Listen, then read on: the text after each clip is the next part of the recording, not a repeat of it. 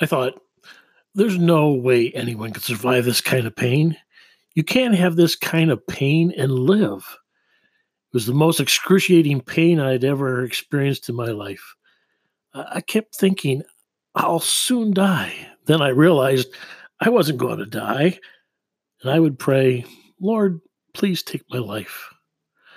The level of pain you're feeling is beyond the comprehension of someone who has not been through divorce.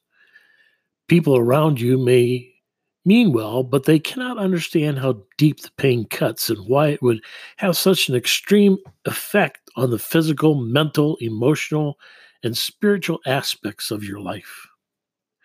Anne Graham Lotz offers this reassurance. When you're experiencing pain and difficulty, maybe the loss of a loved one or a divorce, it's a wonderful thing to know that God truly feels your pain. You may think God doesn't care, and maybe the pain has caused you to be hardened toward God. But God understands physical suffering firsthand. He therefore understands how to comfort you in your suffering.